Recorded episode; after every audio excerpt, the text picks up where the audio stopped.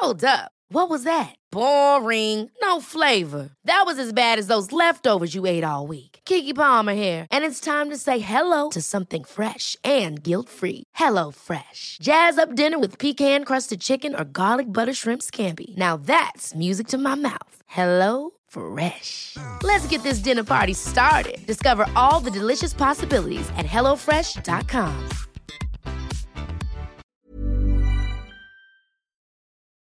"35-Year Plan". I'm a massive fan of calendars. I look forward to the wrapped-up bendable square of the Countryfile calendar every Christmas.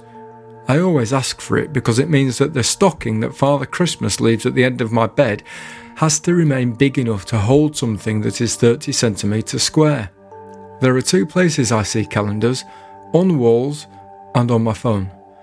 One of my favourite additions that smartphones have brought to the world we live in today is the calendar app, and the fact that you can scroll hundreds and thousands of years into the future and see which day is going to be which. So, it is now within my power to tell you that Christmas Eve in the year 2039 is unfortunately going to be on a Saturday, which means less time off for a lot of people.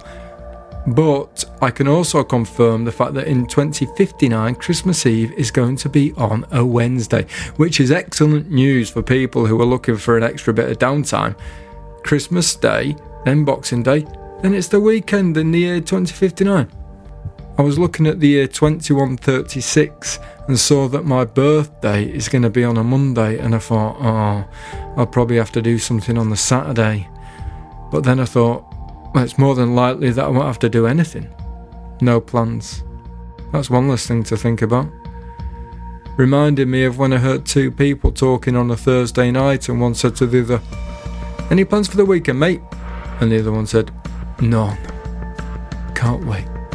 Any plans for the year 2136, Rob?" "No." Better make the most of this weekend then. I rarely have events in the diary more than a year ahead. What's your 5-year plan, Rob? Has anyone written down their 5-year plan using a calendar? Okay, so this is what I'm going to do. I'll look online for a job on May 26th, and I'll see one on the same day probably, and then I'll apply for that job on May 26th, and I'll probably get the interview on, let's put in June 1st, and then I'll start that job on, I think about June 10th. I'll more than likely be working there for 3 months before I get promoted, and then I'll probably start a new position on, let's say, maybe about July the 19th, and then I'll work in that position for maybe 3 years, and then, yeah, that sounds about right. No thanks. Imagine a fortune teller who gave you specific dates and times. Well, I don't think I'll be giving them my custom anytime soon. I texted my friend Andy and said, "Can I come round to your house for dinner on Thursday, June the 9th, 2022? And he said, "What about this Saturday?" And I said, "No, I can't." 2022 it is then. Something to look forward to, isn't it?